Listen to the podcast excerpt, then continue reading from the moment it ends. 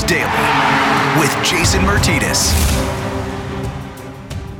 And welcome to an all new game day edition of Flyers Daily with Jason Myrtetus, as always presented by Penn Medicine, the official health system of the Philadelphia Flyers and Wells Fargo Center. Coming up, we're going to hear from Bill Meltzer, get his thoughts on game two. Flyers game three coming up this afternoon. It is game day again already. That's the great thing about these playoffs. Uh, you can't enjoy a win like game one for too long because another game's on the horizon. And you can't suffer after a defeat for too long like game two. Flyers getting ready to try and take the 2 to 1 series lead against the Montreal Canadiens coming up this evening at 8 o'clock. You can hear the game on the Flyers broadcast network, and it is a big one for the Flyers. It is response time. A Stanley Cup best of seven playoff series is like a boxing match. It's punch, counter punch, go into the your corner during, go into your corner after a round, recoup, re-strategize, and execute the strategy. Go out, punch, have another round, same thing. That's what it is. And this is going to be adjustments. You saw adjustments from Montreal from game one to game two. And now it's Alain Vigneault's turn to adjust to what Montreal did in game two. And and we will see. We will see A, what lineup he decides to put on the ice, if it is unchanged or if it is a little changed, or as he referred to it in his availability, which you'll hear in a minute, uh, changed significantly. We won't know that until game time, uh, but we don't know the health of Travis Konecny, and we don't know the health of Michael Raffl. But you will also hear Alain Vigneault talk about that in his availability coming up here in just a moment, uh, and talking about Michael Raffl, that if he were to be in pregame warmup in game two, which he was, that would be a good sign. I don't know if he's alluding to the fact that Michael Raffl will be available coming up this evening uh, or not, but uh, he didn't give any update on Travis Konecny. By the way, uh, yesterday's episode of Flyers Fix had an exclusive one on one interview I did with Oskar Lindblom. You can check it out on iTunes, Flyers Fix, episode 7. Uh, had a chance to catch up with Oscar on Saturday on his birthday, 24th birthday, uh, to talk to him about uh, all the things associated with his diagnosis, his recovery, his treatments, uh, getting back on the ice and working out now. He is in Toronto with the team. He's been there for over a week now. Did have to go through quarantine uh, upon getting to the hub city of Toronto, which he has now completed. Uh, so he is now able to intermingle with his Flyers teammates, show support, and uh, I'm sure that that is a very welcome sight for the Flyers players and one that uh, will hopefully motivate them uh, to play for Oskar, Oskar Strong, once again. So check that out again. Flyers Fix episode 7 uh, exclusive conversation I had with uh, the Flyers forward Oskar Lindblom. Let's get to Alain Vigneault after practice on Saturday. He addressed a number of issues, and here's that audio. Uh, after yesterday's game, uh, Matt Niskanen said that um, Montreal was doing a couple things differently than what you anticipated. I, I know you're probably not going to go into specifics, but does it have to do with the forecheck that they're that they're using? Because it seems like you guys really struggled with that yesterday. Well, there's no doubt that uh, you know I'm not going to get into specific details, but all parts of their game uh, yesterday uh, were running on all cylinders, and uh, they made us look uh, a step behind, and they were the much better team. So we're definitely uh, going to have to respond, and I'm confident that that's what we're going to do. After game one, some of the guys had said that on the power play goal you guys scored, because you had traffic in front of the net on that one and the emphasis was on funneling pucks to the net with traffic. It seemed like it seemed like last game there were point shots, but there wasn't uh, anybody taking Price's eyes away. Is that uh, kind of a point of emphasis going into Game Three to be able to do that? It's a, it's a very fair assessment. Uh, you know, uh, not just Price, but goaltenders in this league. Uh, if they can see the shot, there's a good chance that they're going to make that first save. So. Uh, there's no doubt that we weren't good enough in that department as far as uh, getting to the front of their net. And, uh, you know, it's something that uh, our players are, are very aware of, and I'm confident that we're going to do better tomorrow. Since January, your team went 6 0 after losses. Obviously, you're hoping you can repeat that now, but why do you think the team has been able to reset and refocus so well after losses? Well, I think our leadership, uh, you know, focuses the right way and uh, makes sure that uh, the preparation, the accountability is there. I mean, we had a, a bad game. You know, prior to that, uh, you know, I think in our last 15 or 16 game, we had been pretty good. That one loss that we had against Boston, that one nothing game, we played a great game. Both teams, it was could have gone either way. It was a great hockey game.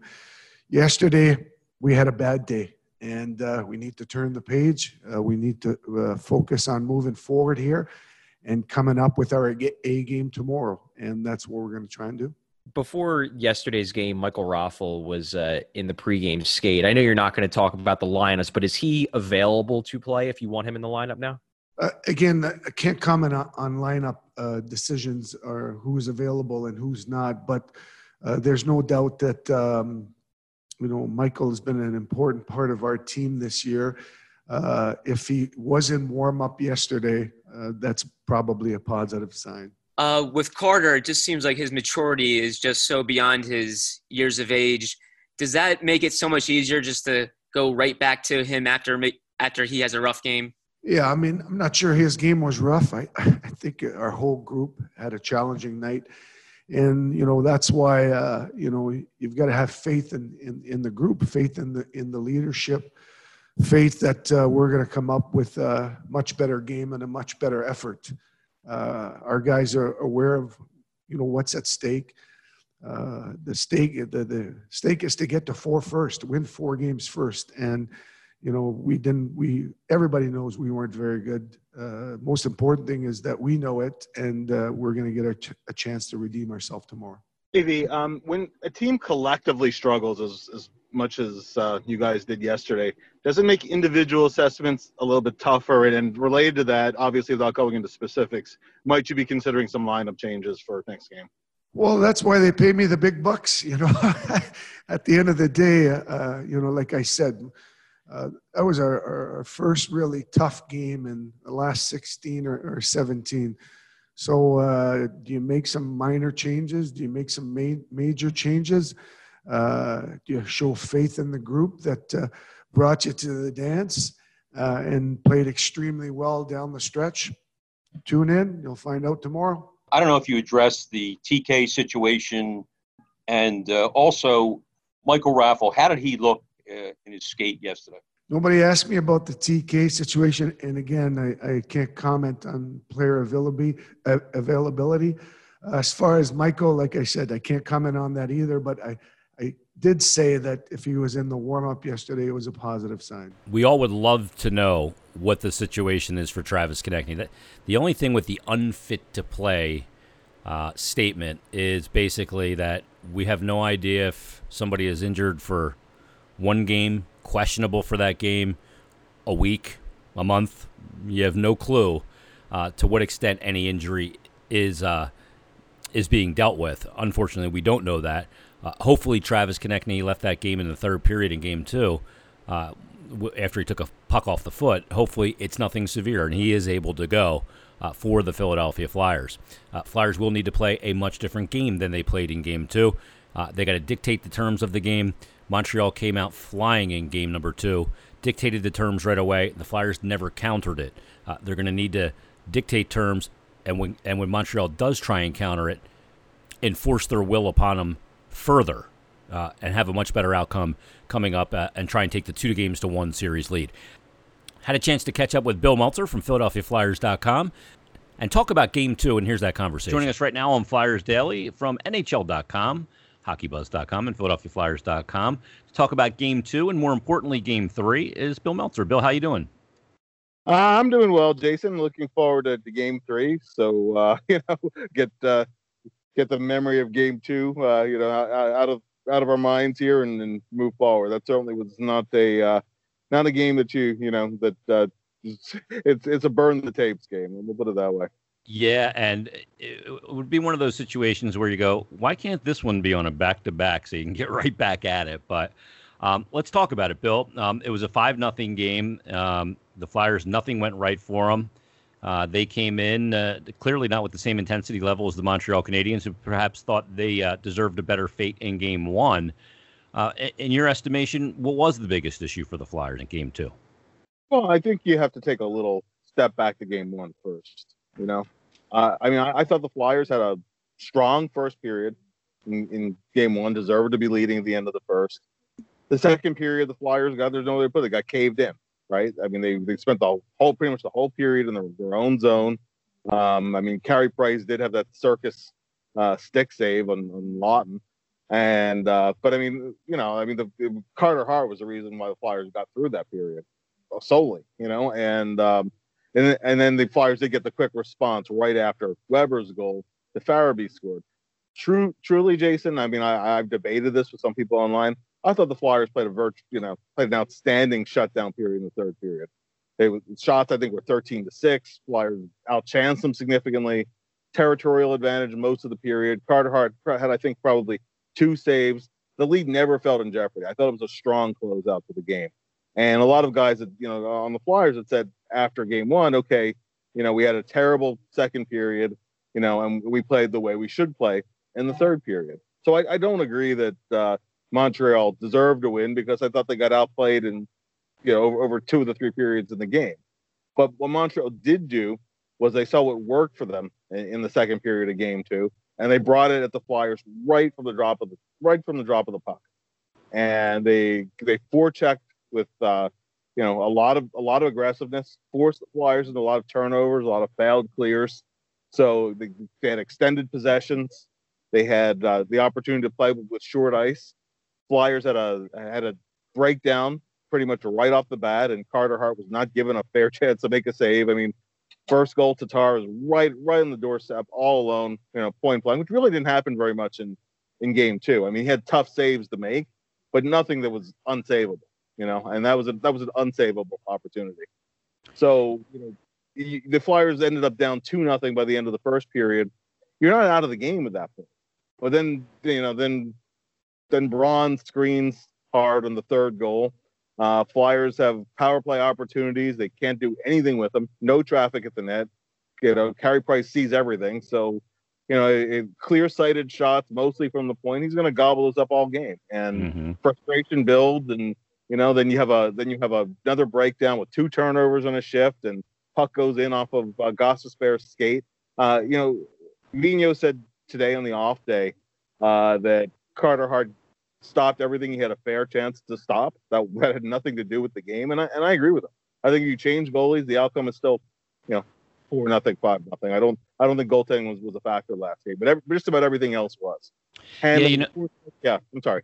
Uh, uh, you know, one of the things that you know I've had an issue kind of in response to the game and going back to game one is after game two, the notion became uh, the Flyers were lucky to win game one, and they only did because Carter Hart's goaltending. And my issue with that, Bill, is this: is yeah, Carter Hart played great, and he only gave up the one goal in the game, and tremendous goaltending performance. But if you're going to use that notion that they only squeaked by because of Carter Hart being great, well, then you also have to apply it to the other end of the ice. And you can say, well, if Carey Price wasn't great in that game or didn't stick out of the stick and have the tip of it hit that wide open net for Scott Laughton or got lucky and Nate Thompson missed a wide open net, that if you're going to say it one way, you have to consider it the other. You know what I mean? So to, to just ignore that fact to me is it's a, okay. Yeah, you got great goaltending from Carter Hart. It was a one goal game. The reason why it wasn't four to one is because Carey Price played really well at the other end. So don't discount that. No, completely agree. I mean, you know, you look at the Flyers power play goal by Voracek. It was a double deflection goal. You know, I mean, Price didn't really have a, a chance in any of the goals. The same, same as Hart did. I, you know, it, it's the, the, goaltending for both sides has been strong here. It's uh, there, there, there have been other things at play here. You know, I, I mean, on, on, both sides of the puck. I mean, the Flyers had a terrible game on both sides of the puck in, in game two. There's, there's no, there's no two ways about it. They did, you know, they, they didn't attack well. They certainly didn't defend well, and, and both ends of special teams were poor. So that's, you know, that's a, that's a recipe for getting your doors blown off, and they did. Yeah, uh, Bill. Um, in game two as well, um, Alain Vigneault opted to pull Hart in the game with about a minute fifty-seven, I believe it was, in the second period. Um, it's my theory that he made that decision to pull him at that time as opposed to waiting between periods, because the effect of pulling your goalie in the, on the players, and I think that's why he was he wasn't pulled because of poor performance, but the effect of having your goalie skate off the ice in front of the bench and having your backup goalie remove the baseball hat, put on his mask, put on his gloves, and go out, is far more visual than just a different goalie being in the net for the third period and doing it in between periods. I mean, ideally for the goalies, it's always better to do it in between periods because it's not as embarrassing to skate off the ice normally and then just not be in. And for Brian Elliott, he can warm up a little bit as well. But to me, that was Alain Vigneault playing a little psychology game with his team too to make sure that they knew that they kind of hung them out to dry a bit here. Uh, uh, absolutely. You know, I mean, you can't, uh, you know, you you can't pull your whole team off the ice. So the, the goalie kind of takes takes the fall there. And yeah, I mean, the message was, "This isn't all you guys." You know, that, that, that that's that's what I took away from it. And, uh, and and it clearly was. I mean, today, you know, again, today, uh, basically all Carter Hart of uh, being being part of it, and, and I think that was I think that was fair. And I, I mean, I, I would I would summarize it this way: that they didn't give Carhart a chance to give them a chance. All right, Bill. So the big thing here is going forward and starting with Game Three. Uh, how do the Flyers and how does Alain Vigneault get the likes of Claude Giroux, Jake Voracek, Sean Couturier? A lot of their main scorers have not gotten on the score sheet since heading to Toronto and, and in the bubble. What do they got to do to get those guys going? Because secondary scoring is great, but it's only great if you're getting primary scoring. No, I, absolutely. I mean, of course, half the equation is the power play because those where your top players are, and you know the power play is one for the playoffs so far. So, um, you know, the talking about talking about last game, you know, there was a lot of point shots with uh, nobody in front of the net and nobody taking Carey Price's eyes away. And you're not going to do that, you're not going to score. You, you, the Flyers have to get the forechecking game going, create some turnovers, and and take pucks to the net, create some flurries around the net. Uh, if you look at like you know how guy how Couturier scores most of his goals, he scores a lot of them in the you know in the lower slot area. Those, those kind of things. I mean, they're they're not pretty goals, but they all they all count the same. And um, you know, generating some pressure on Montreal because the Flyers haven't really had very much forechecking pressure, even even in the couple periods that they've been you know pretty good, except for the first period of, of uh, game one. I mean, you know, the the ability to to create traffic and havoc around Price's net has been very very sporadic at best. So that's one piece of it, and the other piece of it too is the is the power play side. I mean, the Flyers are still trying to find something that works. Um, last game, they they were trying to force cross seam passes that just weren't there, and then they were settling for point shots that Price could see all the way. So, you know, I mean, I I think it just gets back to playing, you know, playing the way they were playing. If you watch most of those games from from January to March, the Flyers were a high scoring team. They were getting scoring from all over the lineup, but including the, the top part of the lineup. And I mean, there, there's a way that they play where they're they're always around the puck, and there's always guys banging away at pucks around the net, and that's how you, you know, it's it's simple hockey, but it's it's proven hockey, and it's it's how you score consistently in the playoffs. It, it hasn't happened yet. Um, you know, the Flyers were fortunate; they were getting supporting offense. Um, that's dried up a little bit, which is to be expected. You're not going to always get your, you know, your bottom six guys, your defense scoring. So, yeah, I mean those those guys in, in that group of five, um, he'd even extend it to six. You know, JVR who's on the bottom end of the lineup right now, but we'll see what happens with with Konecny. You know, I mean they they need they need those guys um, forcing forcing Price to make tough saves they don't do that, then uh, you know, then they're in some trouble. But I mean, it's just it's just getting back to forechecking basics and attacking the net. That's that's what I boil it down to.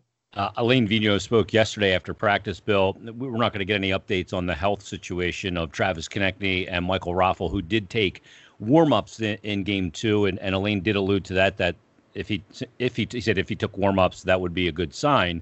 Um, and he did, in fact, take warm-ups in that game, so perhaps he can be in. We don't know about Konecny, but but let's look at some other areas where AV may consider making a change to his lineup for the game. Uh, and let's start at the at the defensive end. Um, Shane Gostisbehere uh, had a really good game against the Lightning in that last game of the round robin. Had the two assists in that game, was generating offense. He's had a much harder time in these two games of generating offense, and um, in particular in game two, did not have the greatest defensive night. Is this an area where Alain could perhaps opt to put in Robert Hägg back in? Uh, I think so. You know, I mean, really, both halves of that pairing, Justin Braun struggled individually, and they, they struggled as, as a duo. Uh, I mean that, but Braun is not coming out of your lineup, and your other two pairs are set. So I think that one is a the most obvious change to make. I would I'd be more surprised if they don't make that change than if they do. Uh, I, I, think that splitting up the defensive pairings in the latter part of the game, and it, it wasn't to get uh, Sanheim and, and uh, Myers apart from each other, although they didn't have their best their best night either. It was really because the third pairing was really struggling. So I think you're I think you certainly see a change in there. And I mean, Hägg and, and Braun were a pairing for 25 of the last 26 games before the uh, before the pause too. So I think that's uh, that's certainly one change you'll see. To me, the harder decisions come up front. Yeah, and, and, let's look up front because um, James Van Riemsdyk was a guy that uh, was take, kept out of one of the uh, the round robin games. He is a guy that uh, was moved down to the fourth line. Um, while Lane, after game one, uh, saw elements that he liked. Um, is that is that a possibility, or is it more likely that, that, that we see another player come out? And, is, and, a lot of it depends, obviously, on Konecny and, and Raffl. Um, but is Joel Farabee another guy that he would consider? His usage of Joel was a little light yes, in game two. Yeah, I mean that's uh, that that is a possibility. Farabee was, as you said, he was the guy who who sat earlier. Um, I do think you'll see Voracek back up on the top line. He did move them. He did move him back there. Um, you know, as as yesterday's game went along, as Friday's game went along. Um, you know, to me, one of the more interesting decisions, and uh, they they've been a really good line during the postseason. Was you know was the the Laughton Hayes and Konecny line. I, I would not be completely shocked, and, and maybe maybe his thinking is not along those lines. I don't know. Is if you saw Laughton go to, third line center just for one game, mm-hmm. um, you know, and, and, maybe Grant to the fourth line, and then you can move some other pieces around that way. That's uh that's another that's another way of, of doing it. Uh, I don't you know I don't think Van Riemsdyk on a, on a fourth line is is going to be particularly effective for a team. You know, it's uh I, I, realize a lot of his contributions have to come on the power play, but I I, I think that um, you know I, I think there will be some changes there. And I mean I I, I wouldn't said I wouldn't be shocked if Derek Grant ends up on, on the fourth line or if Pitlick moves around or or something like that. Um, but yeah, Farabee Farabee is a guy who who might end up sitting, and you might you might see Connor Bunnaman come in for a game too. I mean, there's a there are options there, but uh, you know it's uh, you know I, I asked Av on on uh, Saturday's press conference when uh, you know when, when a team is collectively struggling as much as the Flyers did in Game Two, is it harder to make those individual assessments and performance just because you could look up and down the lineup and you, you can't name three guys that had a good game. So, you know, and, and he kind of laughed and he said, well, you know, that's why they pay me the big bucks. And he said, you know, he said that, uh, you know, you, um, you, it goes through all those things in your mind. You just go with the guys that got you there. Do you make tweaks? Do you make major changes? I mean, he wasn't he wasn't letting anything on, but I do think that uh, you know that, that, it is possible. We do see some significant restructuring of the lines. If um, you know, they possibly possibly two or three lines could look different. Um, Bill, one of the, the things that Alain Vigneault, he's a very savvy coach. He's gone through the ups and downs of playoffs. Uh, he knows how to handle these situations to hold players accountable and get the most out of his players.